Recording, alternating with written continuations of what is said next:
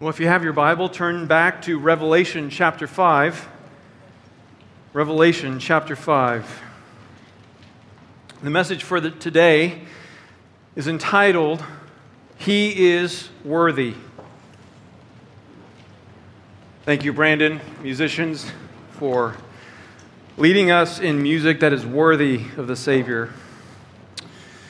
He is worthy. At the end of this message, we're going to respond by singing a song called He is Worthy. You might say it was written by a man named Andrew Peterson, a gifted songwriter, but really what he did was take uh, the essential portions of Revelation chapter 5 and put it to music. So we're going to, we read Revelation 4 and 5. We're going to work through Revelation 5, and then we're going to sing Revelation 5. The song begins by asking these two questions Do you feel the world is broken? Do you? Do you feel the shadows deepen? The world is broken. The, the darkness is growing. Sickness, disease, conflict, turmoil, war, destructive weather, lost jobs, murderous rampages, divided homes, hostile politics, ethnic strife, religious persecution, and of course, death. These are all words that describe, in very significant ways, March 2020 to April 2021. And it doesn't seem like the world's going to get any better. Certainly doesn't seem like there's anyone who can make it better. Well, the song goes on to ask two more questions, at least in the first verse. But do you know that all the dark won't stop the light from getting through? Do you wish that you could see it all made new? Don't you wish that disease would just go away? Don't you wish that interpersonal conflict and international war would end? Don't you wish that people would stop shooting other people? Don't you wish that politicians would be civil and promote the common good? Don't you wish that someone would just put a stop to death? Anyone in their right mind would wish for those things. Anyone really with the faintest stamp of the divine image would desire all that is wrong in the world to be made right. The question is who is going to do it? Who has the ability to do it? Who has the power and the authority and the wisdom to do it? Who has earned the right to punish evildoers and to establish justice on the earth? Even the ability to bring an end to death itself. You know who it is, don't you? Who is it? Who is it? Well, if he is worthy to do these things, he is worthy of our love and devotion and our worship. In Revelation 5, we have declared to us three reasons that Jesus is worthy to judge the world and thus worthy of our worship. There are three scenes as you look at the text, three scenes in this heavenly drama that highlight each, of, each one of them a unique reason for Christ's worthiness. In the first scene, verses 1 to 5, we will see that he is worthy because of his exclusivity. He is worthy because of his exclusivity. In scene number two, we will see that he is worthy because of his victory. Because of his victory. And scene number three, he is worthy because of his supremacy because of his supremacy. So, number one, Jesus is worthy to judge the world and thus worthy of our worship because of his exclusivity. Before I read the, the, first five verses there, just call back to your mind the image we saw from chapter 4. John is taken up into heaven, and he sees this scene of a, a throne in the center of his eyes, if you will. And around the throne, he sees four living creatures who are really fantastic in their appearance, constantly praising God because he is holy, holy, holy. And around the four creatures, he sees 24 thrones occupied by 24 elders who have been bestowed honor by God, but who are giving back to God the honor that he bestowed to them. And so, with that image in your mind, look at verse 1 of chapter 5. John says, I saw in the right hand of him who sat on the throne a book written inside and on the back sealed up with seven seals. And I saw a strong angel proclaiming with a loud voice, Who is worthy to open the book and to break its seals?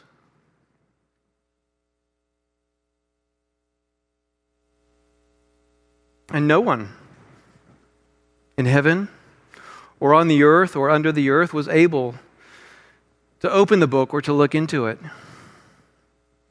Then I began to weep greatly because no one was found worthy to open the book or to look into it. And one of the elders said to me, Stop weeping.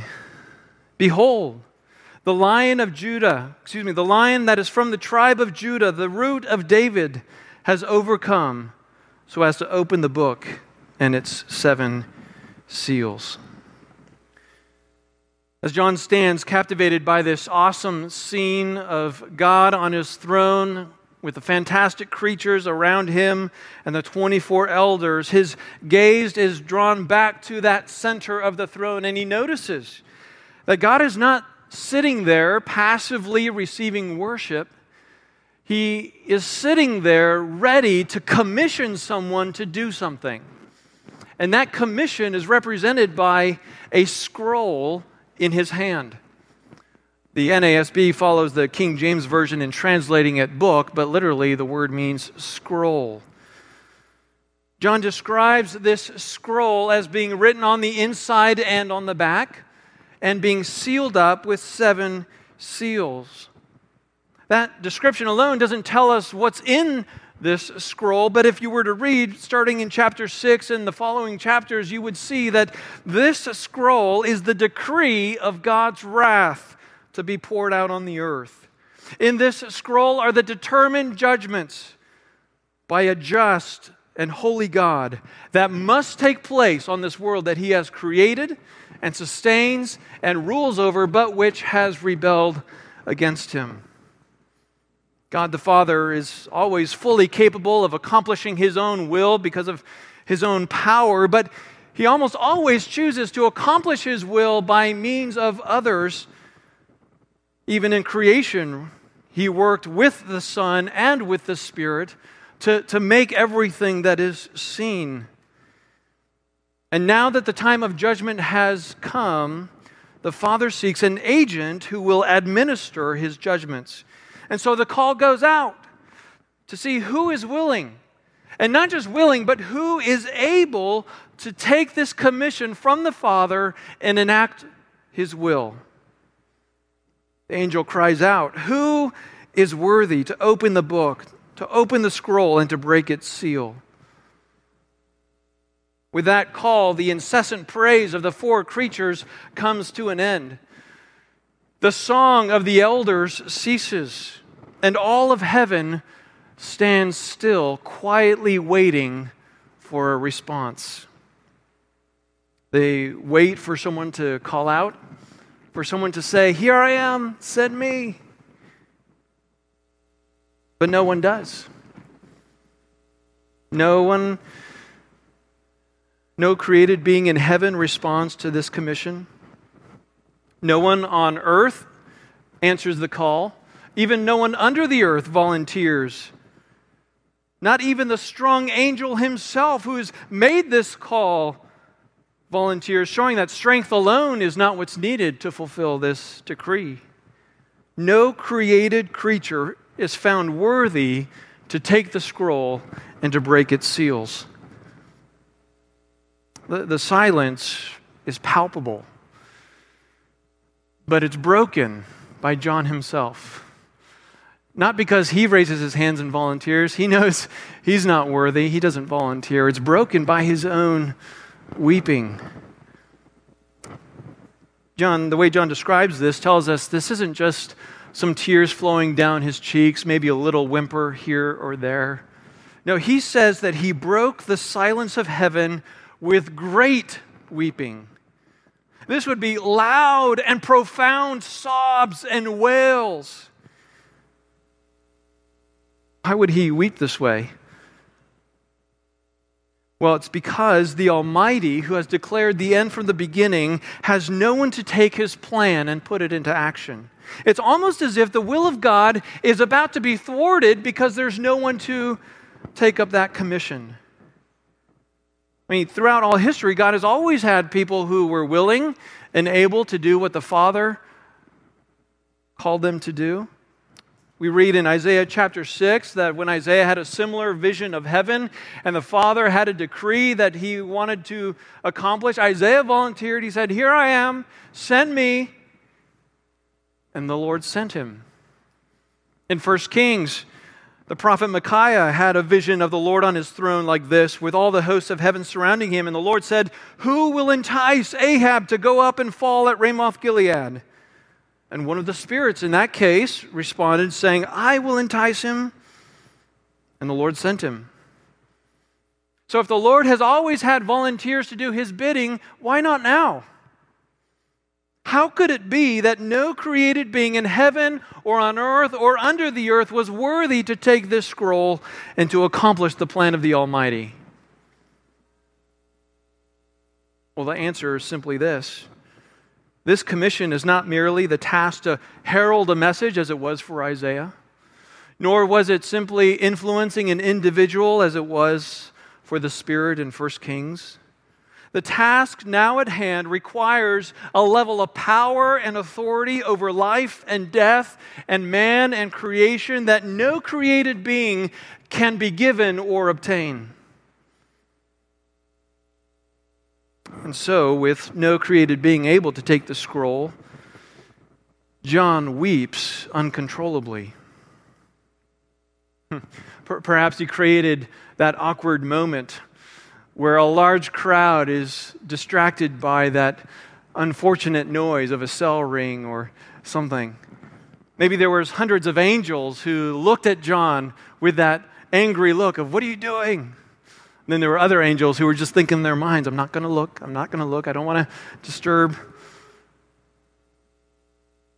But then one of the 24 elders turned around and looked at John and said, Hey, stop weeping.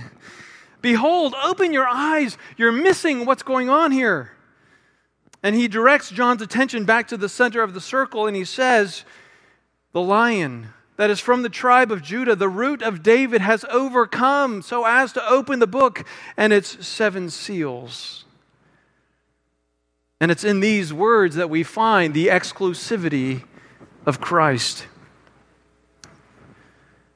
The elder uses two titles for Jesus that identify him as the Messiah of God, making him exclusively worthy to take the scroll and thus exclusively worthy of our worship.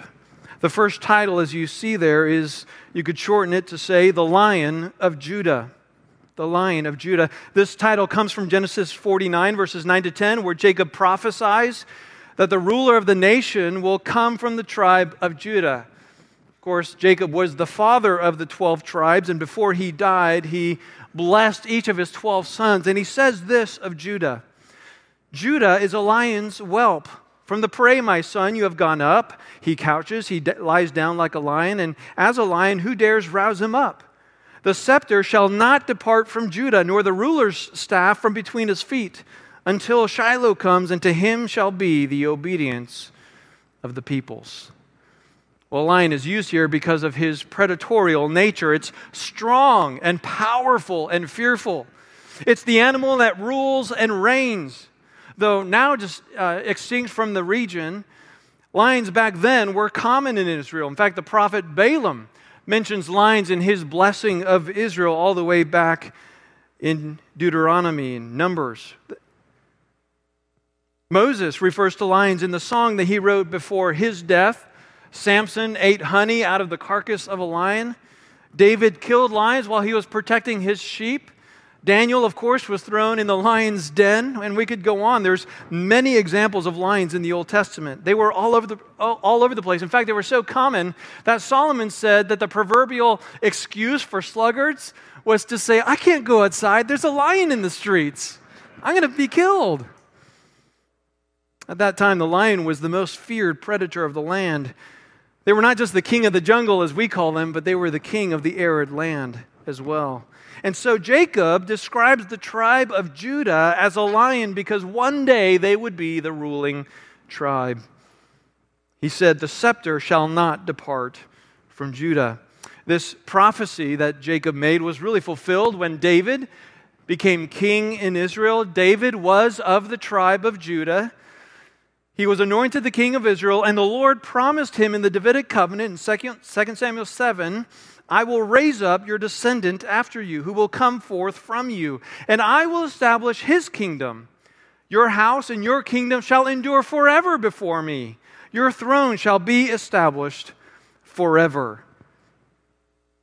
The New Testament explains to us that Jesus himself is from the tribe of Judah. The genealogies of Jesus in Matthew 1 and Luke chapter 3 both make the line of Jesus from both parents through Judah. And the author of Hebrews says, For it is evident that our Lord was descended from Judah. After the resurrection, moments before he was taken up into heaven in a cloud, Jesus said, All authority has been given to me. Paul wrote that the Father put all things in subjection under his feet and gave him his head over all things to the church. My friends, Jesus is the lion of Judah. He has authority over all things, and the Father has put all things under his feet. Jesus is the descendant of David, whose throne is established to rule over and conquer the enemies of God. You can search high and low in the scripture, and you'll find that no one else is given this title, the Lion of Judah. No one else has or will devour the enemies of God's people. Which is a good time to consider are you an enemy of God? Have you been living as if God doesn't exist or God doesn't care? I assure you, He does exist and He does care. He knows you, He cares about your life. And the lion of Judah will bring his wrath upon all those who refuse to bow the knee to him. But this lion also offers a way of escape if you would but come under his rule and submit to him. Well, the second way the elder identifies Jesus is by calling him the root of David, the root of David. By calling Jesus the Lion of Judah, the emphasis is placed on the fact that Jesus was descended from, Ju- from David and Judah. By calling him the root of David, this elder identifies Jesus as the progenitor of David. This title comes from a modification of a title for the Messiah given in Isaiah chapter 11, verse 10, which says, Then in that day the nations will resort to the root of Jesse, who will stand as a signal for the people, and his resting place will be glorious. I know I read it quickly, but it said, Root of Jesse. Jesse is David's father, and we don't know why Isaiah chose to identify the Messiah with Jesse rather than with David, other than possibly to further remove the Messiah from David to say that the Messiah was before David. He is the root of David. So it's true to say that Jesus comes from David. He is the line of Judah. And it's also true to say that David comes from Jesus. Jesus is the root of David. Or as Jesus himself says in Revelation chapter 22, verse 16, I am the root and the descendant of David. Now, how, do, how does that work? well, this is a conundrum that Jesus used to confuse the Pharisees during his time on the earth. Jesus asked them in Matthew 22 42, Who do you think or what do you think about the Christ? Whose son is he? And they said to him, the son of David. Yeah, they knew that Jesus or that the Messiah was the descendant of David, that he would be the lion of Judah, the king descended from David's throne. So Jesus goes on to say, Then how did David in the Spirit call him Lord? Saying, The Lord said to my Lord, Sit at my right hand until I put your enemies beneath your feet. If David then calls him Lord, how is he his son? You see, in that day, the Father was always greater than the Son. And so it would be inconceivable for a father to call his Son Lord. The Son would be the one calling the Father Lord. So, how can David refer to the Messiah as Lord when David should be the greater one? They had no idea. Well, the answer is that Jesus is the root of David. Jesus existed before David and he existed after David. Now, don't misunderstand, we're not talking about reincarnation here.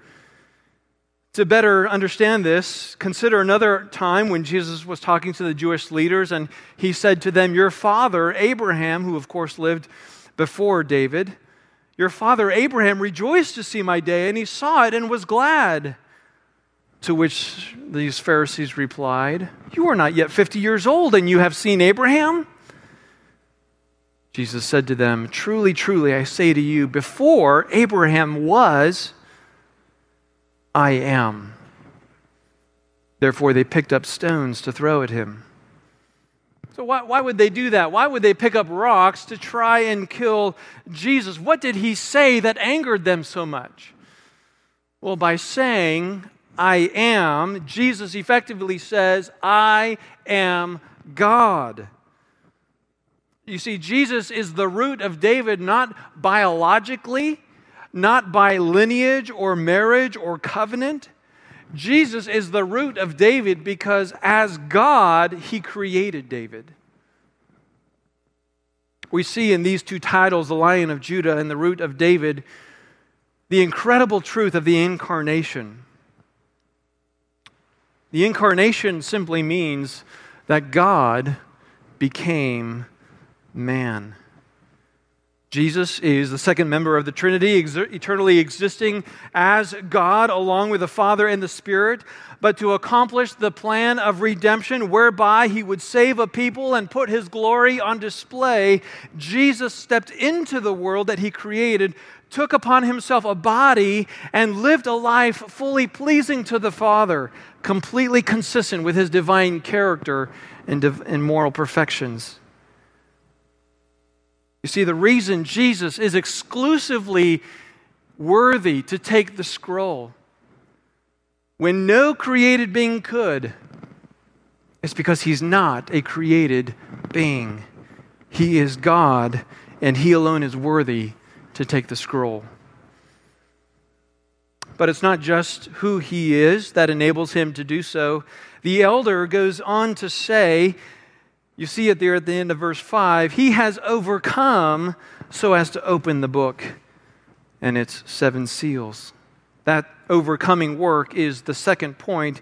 He is worthy to judge the world and thus worthy of our worship, not only because of his exclusivity, but also because of his victory. Look at your Bible at verses 6 to 10.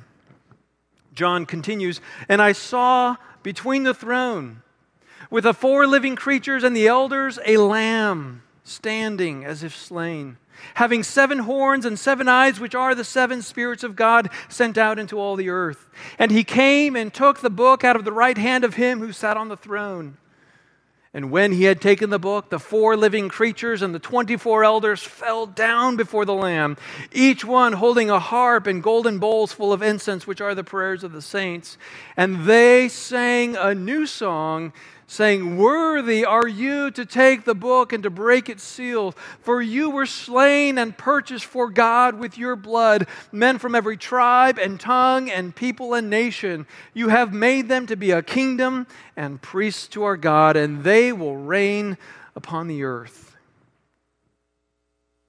Well, having been duly rebuked by this elder who told him to stop weeping, John wipes the tears from his eye and looks back at the center of the circle where God sits on his throne and he sees a marvelous sight. Now, keep in mind that what God is doing here in giving John this vision is he is trying to communicate spiritual realities, not so much physical realities. So, the fantastical details that we see here are spiritual truths, not so much what Jesus actually looks like. In contrast to the title, Lion of Judah, John sees a lamb. A lamb that is standing as if it has been slain. Apparently, he could see where the fatal wound had been inflicted. Maybe there was a stream of blood flowing on the wool that came from that wound. Clearly, this is a lamb that had been offered in sacrifice.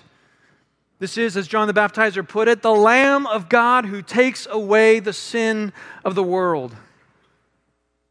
This is the Lamb whose sacrifice ended all sacrifices because his blood was sufficient to pay for the sins of all of those who would put their trust in Jesus Christ. And thus, there's no need for another sacrifice. But notice this is not a dead lamb thrown into the circle. This lamb that had once been dead is alive. He's standing there. This is what makes this chapter worthy to be preached on Resurrection Day. My friends, Jesus is alive. Yes, Jesus died, but he is risen and he stands in heaven victorious over death. Well, John goes on to say, as he looks at this lamb, that he has seven horns and seven eyes. We don't have time to unpack this fully, but the seven horns represent complete power, and the seven eyes represent complete knowledge. John identifies these seven eyes, as you see there, as the seven spirits of God sent out into all the earth, which is a way of referring to the complete work of the Holy Spirit. If you recall, on Jesus' final night before he was crucified, he did a lot of teaching about the Holy Spirit to these disciples who would be receiving him upon Christ's ascension. And Jesus said at one point, and he, the Holy Spirit, when he comes, he will convict the world concerning sin and righteousness and judgment.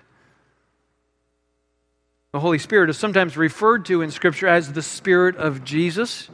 And so, here, by mentioning Jesus' power and omniscience in this scene, John is affirming that one of the reasons Jesus is worthy to take the scroll is not only because he is the divine Messiah, but also because he has the power and the knowledge to accomplish and complete true justice.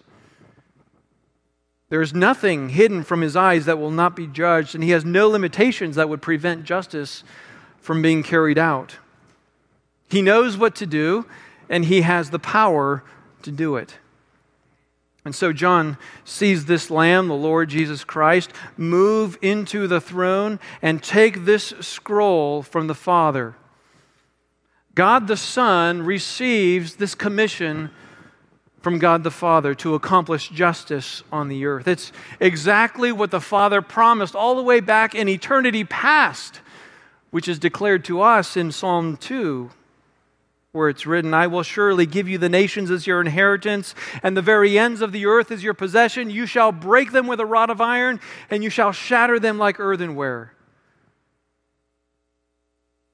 The moment Jesus takes the scroll, the four living creatures and the 24 elders sing a new song. They change their tune, as it were, and give fresh expression to praising the Lamb for his triumph. This doesn't render the old songs invalid, but this new song crescendos to higher tones, exalting what the Lamb has done. Specifically, we see in this song four dimensions to Christ's victory over death that are proclaimed. The first is the cost of the victory then the reward of the victory, the purpose of the victory, and the result of the victory. Consider the cost. They sing, Worthy are you to take the scroll and to break its seal. They cry out, For you were slain.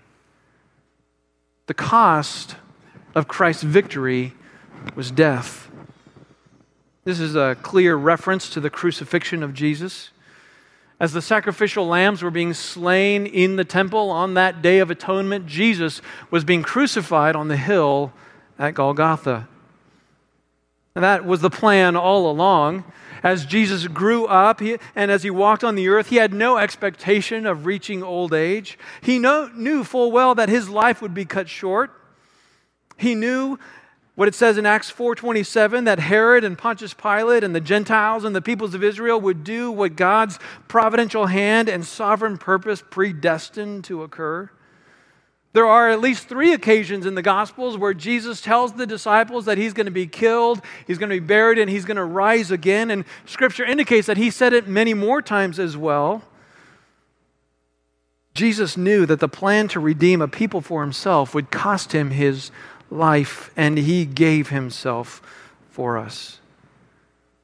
He submitted to the wicked authorities and allowed them to carry out their wicked plans and injustices. He gave up his life to accomplish salvation because nothing else could do it.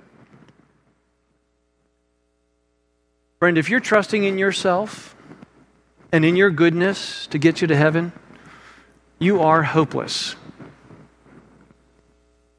You've sinned like the rest of us, and there's no escaping the wrath of God that is due to you. Your merits, whatever they might be, are worthless to God. You must put your faith fully on the Lord Jesus Christ and his sufficient sacrifice, which covers the sin debt that you owe to God. Believe on him and receive the forgiveness that he offers you. So the song first declares the cost of the victory. You were slain. Then there's the reward of the victory. What did Jesus get for giving up his life? They sang, You purchased for God with your blood men from every tribe and tongue and people and nation. This describes salvation as a transaction. By becoming the Lamb of God, Jesus didn't just participate in some religious ritual that had no lasting benefit. No, he spilled his blood in order to get something in return, namely people. You see, from the Garden of Eden until today, all mankind has sinned against God. We have rebelled against our Creator. We have rejected Him and worshiped and served innumerable false gods, including ourselves. We have lived the way we wanted to live. We have thought and believed the way we wanted to think and believe. But God, who revealed His power and His glory in creation, has kept very careful records of your life and my life. And he will punish every person for their sin by taking their life and sending them to hell, where they will be cut off from his love and his grace forever. God told Adam and Eve that rebellion deserves death, and death is what we get. Not only physical death, but eternal death.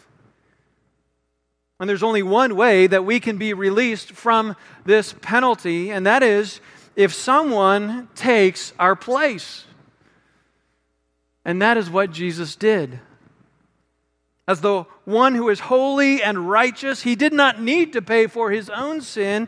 And as the infinite God man, he could pay for as many people as would trust in him. And so he did. This transaction does not just set you free to do whatever you want to do. No, by paying with his own blood, he now owns you when you turn to him. You belong to him, body and soul, and are obligated to live for him as it says in 2 Corinthians 5:15, and he died for all so that they who live might no longer live for themselves but for him who died and rose again on their behalf. Notice what it says of who he purchased. As you look there at verse 9, you might see the word men in italics, but literally it says, You purchased for God out of every tribe, tongue, and people groups and ethnicity. In other words, there is no category of humanity that is excluded from God's saving power. Sometimes, you know, people say, "Oh, Christianity, that's an exclusive religion." The exact opposite is true. All religions are exclusive because they teach that only the faithful few who follow their precepts as perfectly as possible have the, have the possibility, maybe, of achieving whatever their version of heaven might be. But with Christianity, with Christ, anyone can be saved so long as they trust in Christ. It doesn't matter what family you're in, it doesn't matter what country you reside in, or what language you speak, or what ethnicity you have.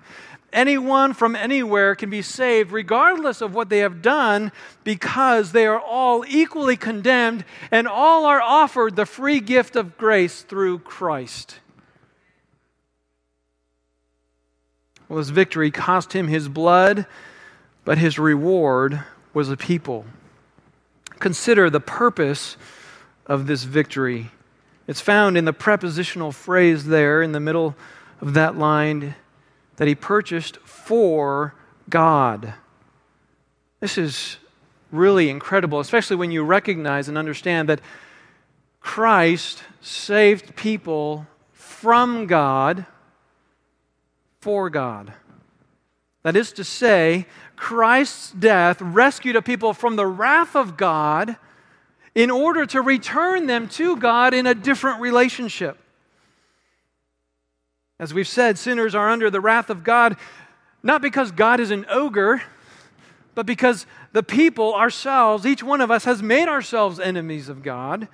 We're hostile to God. We want nothing to do with God.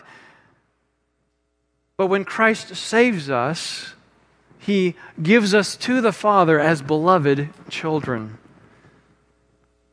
1 Corinthians 15 24 says that the Son will hand over the kingdom, which is a people, he will hand over the kingdom to the Father.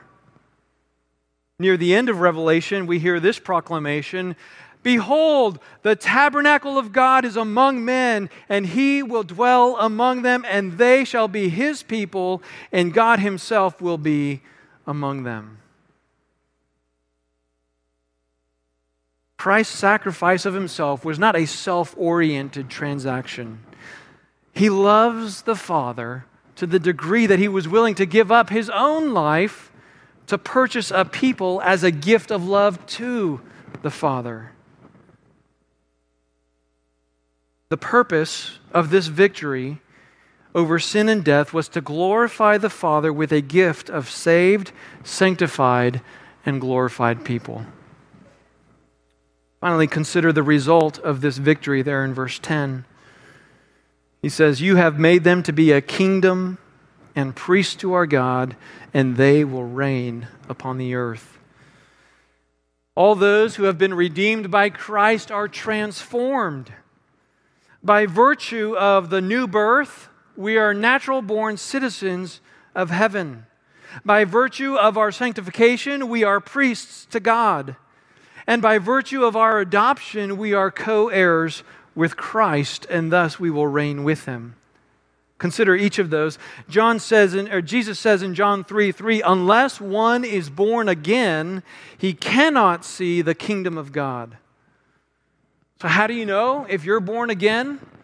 Well, John tells us in 1 John 5 1 whoever believes that Jesus is the Christ is born of God. So, if you believe in Christ, you are born again. And just like when you're born into this world, you become a citizen of the place into which you're born. When you're born again, when you have that spiritual birth, we become citizens of God's kingdom. He also says there that these people have become priests to God. In order to be a priest, that is, to be devoted to the service of God, one needs to be set apart from the people. One needs to be purified and cleansed. And that's what the blood of Christ does for us. It washes us clean and sets us apart from sin and unto God so that we can serve Him. And finally, it says, they will reign upon the earth. New birth is one metaphor that's used to talk about salvation. A similar one is adoption. The Father has adopted us as His children, and because He is the sovereign ruler of all, that makes us recipients of the benefits and privileges of divine sonship. Romans 8:18 says, "If we are children, we are heirs also, heirs of God and fellow heirs with Christ. As co-heirs with Christ, we will reign with him." Revelation 20, verse 6 says, Blessed and holy is the one who has a part in the first resurrection. First resurrection is all of those who have died before Christ returns and who are awaiting the resurrection of their bodies. Blessed and holy is the one who has the first part in the, resurrect, in the first resurrection. Over these, the second death has no power, but they will be priests of God and of Christ and will reign with him for a thousand years. Speaking of the millennial reign of Christ.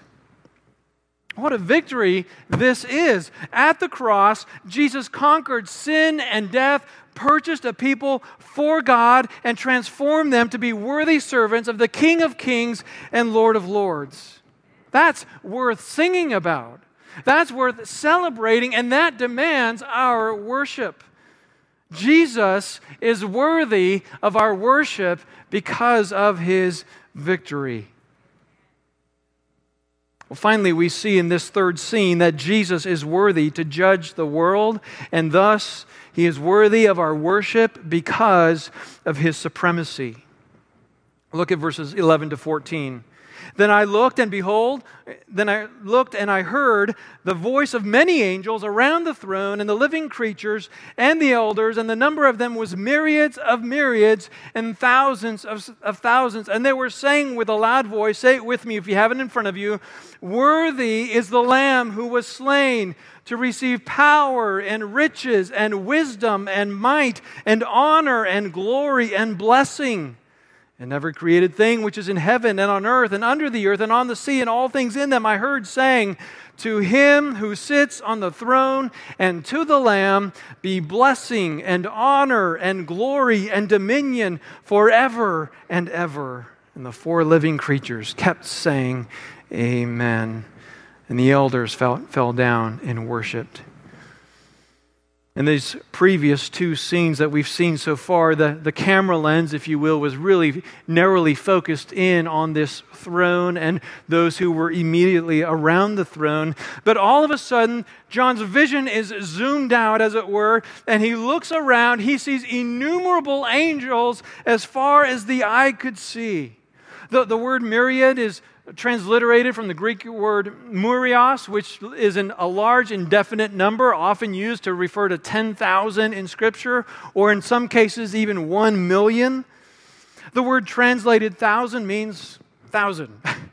but by saying myriads of myriads and thousands of thousands, John is clearly saying there, is, there were so many angels, there is no way to count them. A few years ago, I went to the Together for the Gospel, and uh, conference in Louisville, Kentucky, and we met in a basketball stadium. There were 13,000 people singing their hearts out to Christ. M&T Stadium up in Baltimore has a capacity of 71,000 people. Whether it's 13,000 or 71,000, that doesn't hold a candle to what John is seeing here. If a myriad is 10,000 and John says myriads of myriads, that's 100 million right there. But again, his point is not the number, his point is the innumerability of these angels. As far as the eye could see, our ears can't even imagine what that sounded like. But more importantly, look at what they're saying. They are heaping worship on the Lamb that was slain by ascribing to him seven characteristics that explain why he is worthy to be worshiped. This is an exclamation of kingly worship. The word worthy, which is also uh, in verse 9, means that there is a direct correspondence between who he is and what he's done to what he has. It's fitting and deserving that he has these characteristics because of his nature and his work.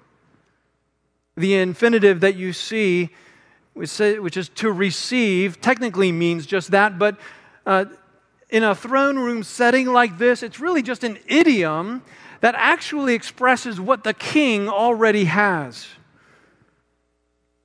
You see, when you worship the King of Kings and the Lord of Lords, when you worship the one who created all things and owns all things, you're ascribing to him what is his, not what should be his. Now, we've got to fly through these, but just think through these seven characteristics power. This is not authority, but ability. In Luke 6, verse 19, we read, And all the people were trying to touch Jesus, for power was coming from him and healing them all. 1 Corinthians 1:24 says Christ is the power of God. Jesus has power. He's not lacking in power. All that he's done, he's done because he has all the power to do it. He doesn't need more of it. There is no more to be had. It's all contained in him. He is worshiped because of his power. Riches. This word can refer to financial riches, but it's not limited to that. Of course, Christ has no need of money or financial wealth. Psalm 24 1 says, The earth is the Lord's and all it contains, the world and all those who dwell in it. So nobody can give anything to God that isn't already Christ's. Romans 2:24, excuse me, Romans 2:4 tells us that he is rich in kindness and tolerance and patience. Romans 9:23 says he is rich in glory. Romans 11:33 says he is rich in knowledge. Ephesians 1 7 and 2 7 say that he has surpassing riches of grace. Do you need something? Are you in desperate need of anything? Christ has it in abundance. He is rich in every good thing. Wisdom. Wisdom is the ability to skillfully apply knowledge. Jesus, being omniscient, is not like a database who is full of information but has no use for it. No, not at all. Colossians 2 3 says that in Christ are hidden all the treasures of wisdom and knowledge. He knows everything and he uses that knowledge in life perfectly. He applied wisdom as he lived on this earth, overcoming temptation, responding to attacks, enduring suffering, teaching, modeling Christ likeness, godliness. And he applies wisdom now as he stands in heaven, working and interceding on our behalf. He is worthy to be worshiped because he has power, riches, wisdom, and might this is essentially the exertion of power. Power is the capacity to accomplish, might is the exertion of that power. Jesus is omnipotent, and the application of that power resulted in salvation. Jesus not only has inherent power, but he exerts it according to Ephesians 1:19 in accordance with the working of the strength of his might. Honor Honor is the recognition of one's value. Paul says in Romans 13, 7, render to all what is due to them, tax to whom tax is due, custom to whom custom, fear to whom fear, honor to whom honor. What makes Christ deserving of honor? What makes him worth something? Well, his divine perfections of holiness and righteousness and justice and grace and mercy and all the rest as well as his work in history and ultimately at the cross. The holy, high, and exalted one humbled himself, taking upon a body, coming in the form of a slave, was obedient even to the point of death. And on that basis, he is worthy of all honor, and every knee will bow in heaven and on earth to honor him. Glory is the next characteristic. The glory of God is, as one dictionary defines it, the luminous manifestation of his person, his glorious revelation of himself. When glory is described or ascribed to God as it is here, it is a declaration that He is a glorious being. And as we read in chapter 4, God is described as He sits on the throne as appearing like jasper and sardius. This description implies that God that God's glory can best be described like brilliant, luminescent crystals that shimmer and shine the, the fullness of God in Christ on display is beautifully attractive, more stunning to the eye than the collective beauty of all the invaluable gems on the earth. Blessing. This is the word eulogia from which we get eulogy. It means to speak well of someone, to praise them and lift them up with your words. And while this is something that we can certainly uh, uh, contribute to Jesus, we can bless him, speak well of him. Christ already has all the blessing that he needs.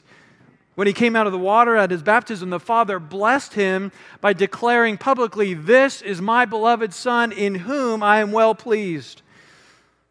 And when, when Jesus went up to the mountain with Peter, James, and John, again out of the cloud, the Father said, This is my beloved Son in whom, with whom I am well pleased. But I would submit to you that the most emphatic way that the Father has declared his pleasure in his Son, that the Father has blessed his Son, is by raising him from the dead. Isaiah 53, verse 10 says of the suffering servant, But the Lord was pleased to crush him, putting him to grief. If he would render himself as a gift offering, he will see his offspring he will prolong his days, and the good pleasure of the Lord will prosper in his hand. On the one hand, it was indeed the pleasing will of the Father to crush his Son. And because of Christ's obedience unto death, the Father was pleased to raise him up and give him the reward of the people that he redeemed. So Jesus is worthy. He is worthy of power and riches and wisdom and might and glory and blessing. He has all these things in infinite measure, and it's fitting for us to ascribe to Him and to heap praise upon praise upon praise because He is the Lamb of God that was slain for us.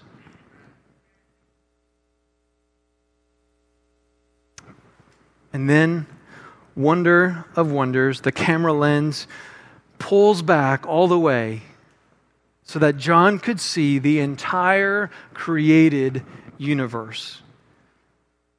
And he hears every created thing in heaven and on earth and under the earth saying in unison, say it with me, to him who sits on the throne and to the Lamb be blessing and honor and glory and dominion forever and ever. The verb saying there is a present active participle, indicating this was not a one and done statement. This was said repeatedly, like a chant at a sports event. Over and over, every created thing, which includes not only animals, but even creation itself, was making noise, joining together in this chorus of praise. You know, Paul says in Romans 8:22 that the whole creation groans and suffers the pains of childbirth together until now. Well, John in this vision hears creation groan turn into praises because the Lamb is about to set them free from the curse of sin. What John sees and hears is the sound of Psalm 148 put into practice. We read this in Psalm 148 Praise the Lord. Praise the Lord from the heavens. Praise him in the heights. Praise him, all his angels. Praise him, all his hosts. Praise him, sun and moon. Praise him, all stars of light. Praise him, the highest heavens and the waters that are above the heavens. Let them praise the name of the Lord, for he commanded and they were created. He has also established them forever and ever, and he has made a decree which will not pass away. Praise the Lord from the earth, sea monsters and all deeps, fire and hail, snow and clouds, stormy wind fulfilling his word, mountains and all hills fruit trees and cedars, beasts and all cattle, creeping things and winged fowl, kings of the earth and all peoples, princes and all judges of the earth, both young men and virgins, old men and children, let them praise the name of the Lord, for his name alone is exalted. His glory is above the earth and heaven. He has lifted up a horn for his people. Praise for all his godly ones, even for the sons of Israel, a people near to him. Praise the Lord. And as this refrain comes to an end, John hears the four living creatures repeatedly saying, Amen, Amen, Amen. And the elders fell down and worshiped. My friends, Jesus is worthy because he, along with the Father and the Spirit, is supreme. There is no one who has all the glory and all the honor and all the blessing and all the dominion and the riches and the wisdom and the power and the might. Jesus is exclusively worthy to take the scroll from the Father's hand because he alone is the divine Messiah. Jesus is victoriously worthy to take the scroll from the Father's hand because he has conquered his enemies and received a people to give as a gift of love to the Father. Jesus is supremely worthy to take the scroll from the Father's hand because he is endowed with all the characteristics of divine glory. And because he is worthy to take the scroll and to break its seals, bringing judgment to the earth, bringing an end to sin and death, he is worthy of our worship. Friend, if you have not done so, bow the knee and worship Him. Believe on the Lord Jesus Christ, and you will be saved. If you have bowed the knee in worship, bow the knee in worship again and again and again. He is the risen Lord who is worthy. Let's stand and sing.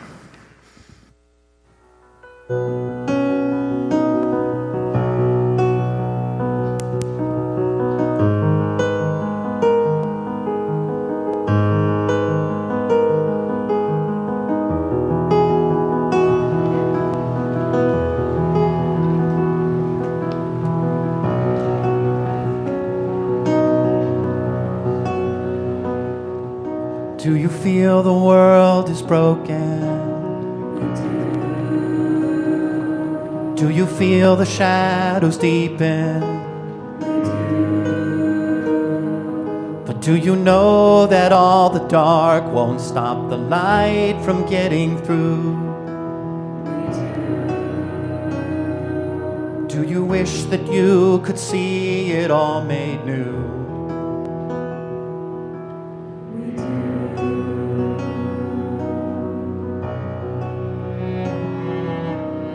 All creation groaning? Is a new creation coming?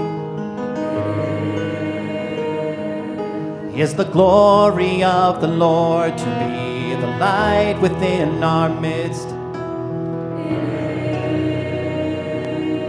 Is it good that we remind ourselves of this?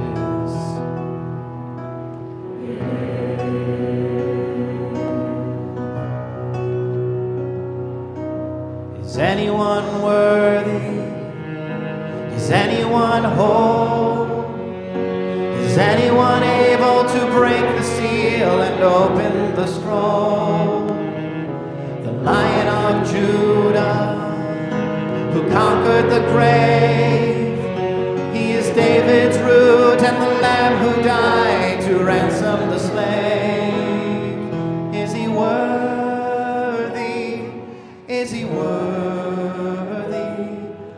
all blessing and honor and glory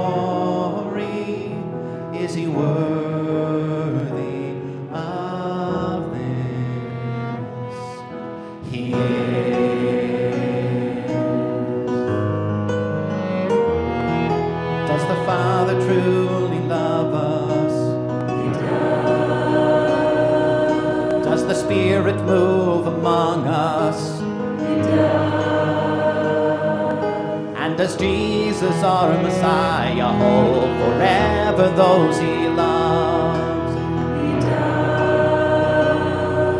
Does Does our God intend to dwell again with us? He does. All together. Is anyone worthy? Is anyone whole?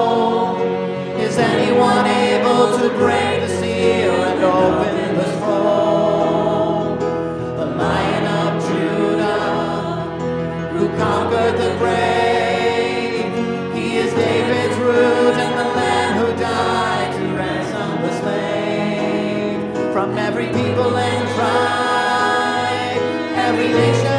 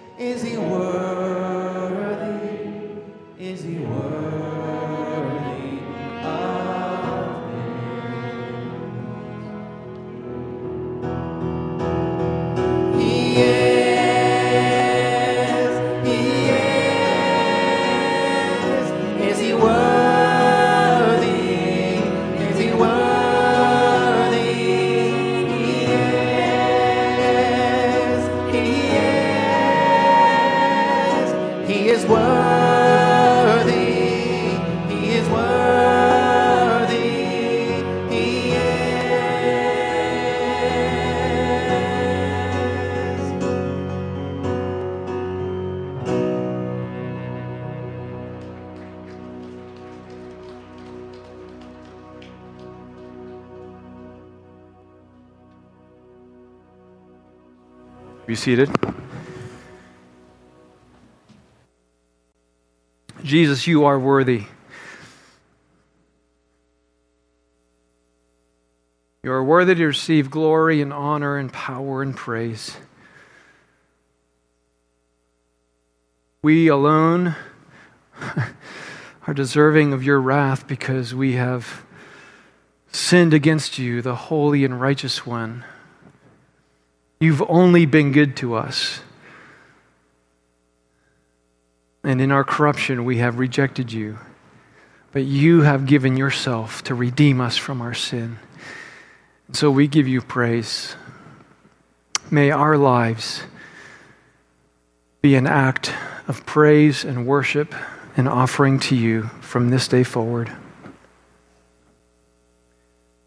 Lord, as we celebrate your death this morning and we partake of the, what we call the Lord's Supper, would you just continue to instill in our hearts your own worthiness? Amen.